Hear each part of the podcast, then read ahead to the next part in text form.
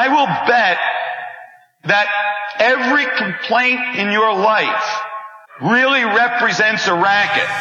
That you have that about which you are complaining in your life because it somehow makes you right. You watch the way people use their illnesses. You watch the complaints that people have about their work, about their jobs.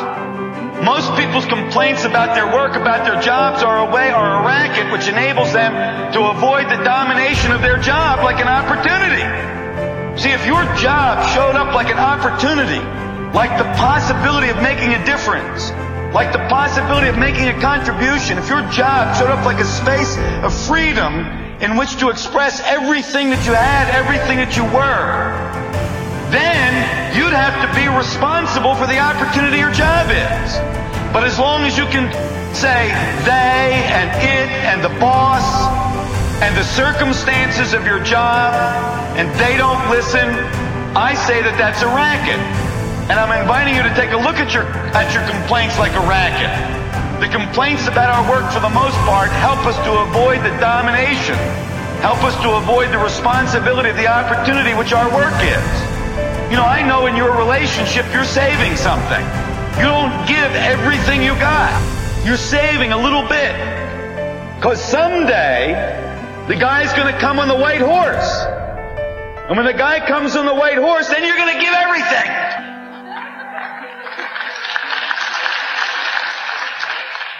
but not to him.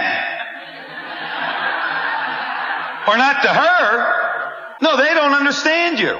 They don't fill in your own complaint. Whatever choice you make in every interaction you have, make the choice to be at peace, your sacred or higher self says. Whereas your ego says, oh, no, no, no, no. It's much more important to be right. And so we find people in relationships struggling, struggling a lot. And one of the things that they struggle about is who's right and who's wrong. Most of the fights that you have in your relationships really basically, when you, oftentimes you forget the details, but it's basically about who's right and who's wrong.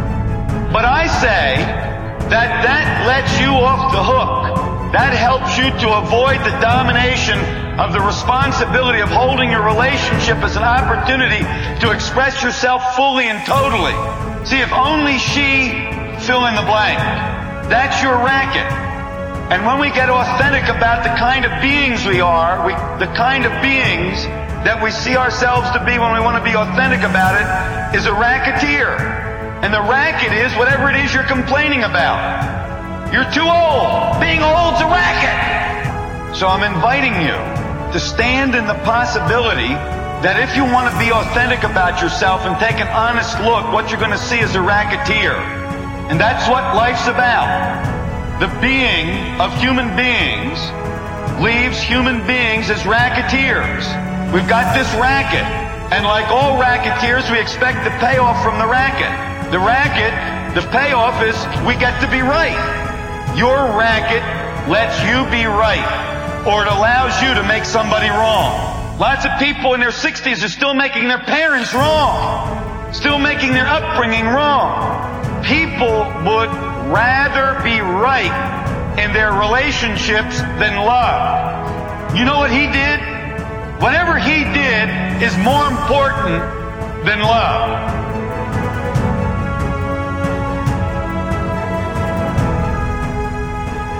if you want to have your higher or your sacred part of you ruling in your life, I suggest this to you. Practice being kind rather than right.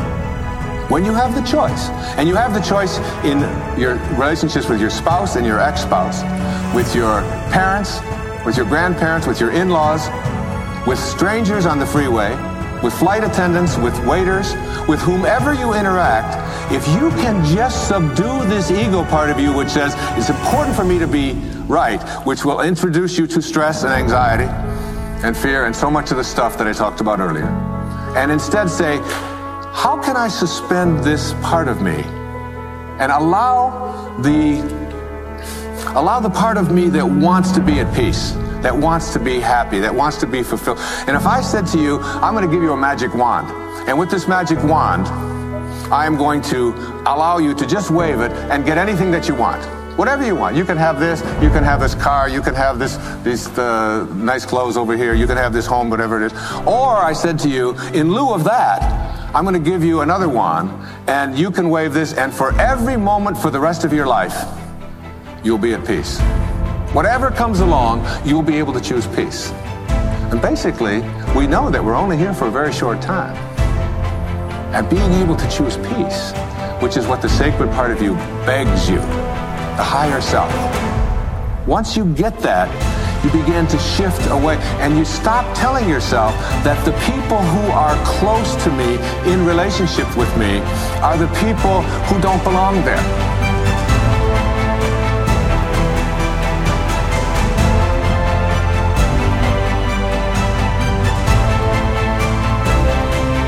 So I'm inviting you to look out from the possibility that you are a racketeer, that your relationships, that your work, your job, the things in your life are really about getting these payoffs.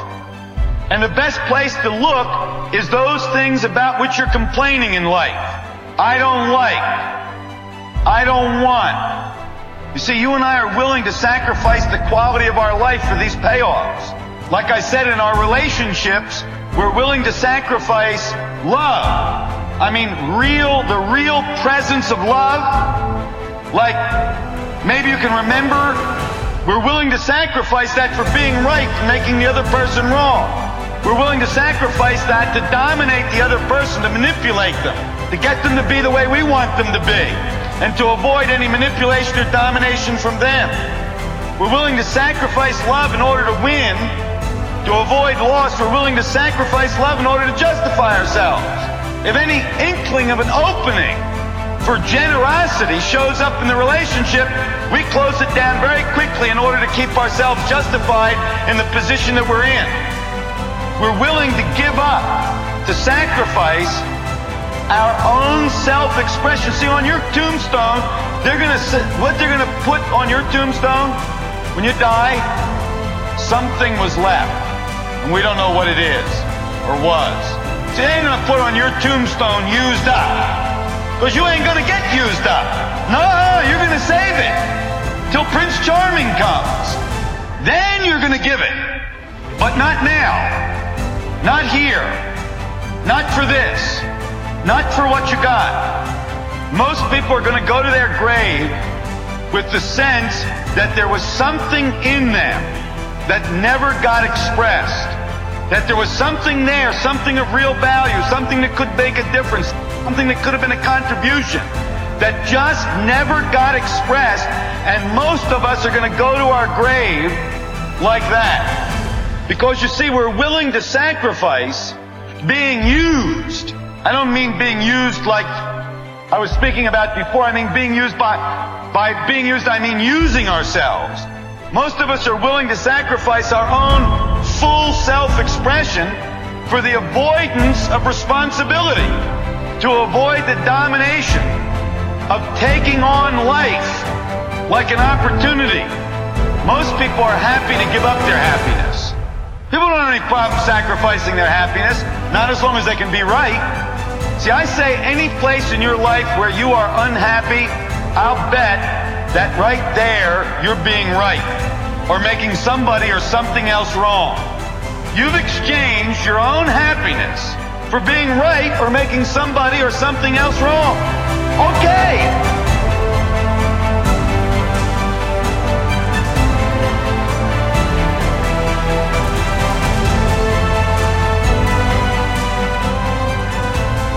But I want to give you something that I think will help you to eliminate conflict from your life forever.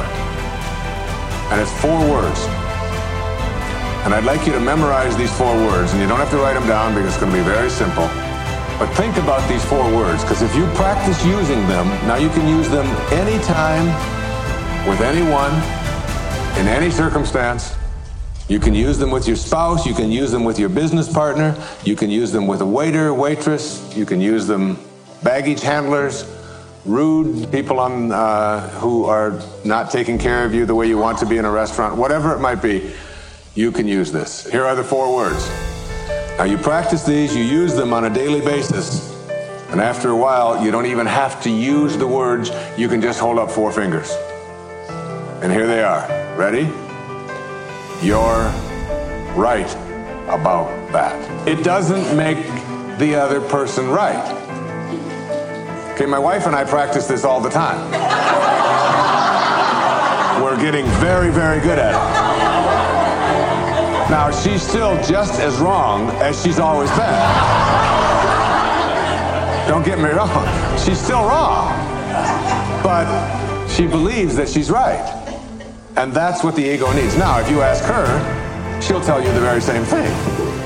That I'm still as wrong as I always have been. But she allows me to believe that I'm right. So what is it that the ego needs that the higher self doesn't need? The higher self just wants peace.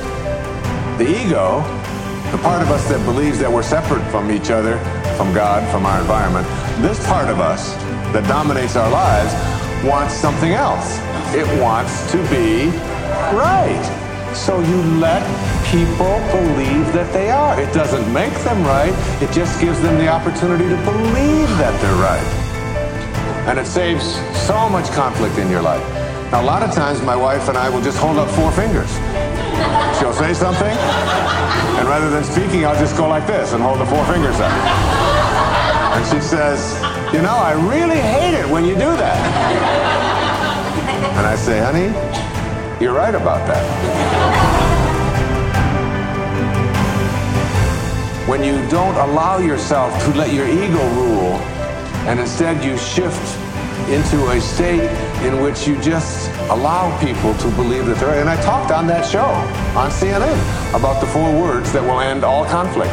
And I got hundreds of pieces of mail about just that and how much it has helped people in their relationships just by simply stopping yourself before you're about to respond, asking yourself, do I want conflict or do I want peace?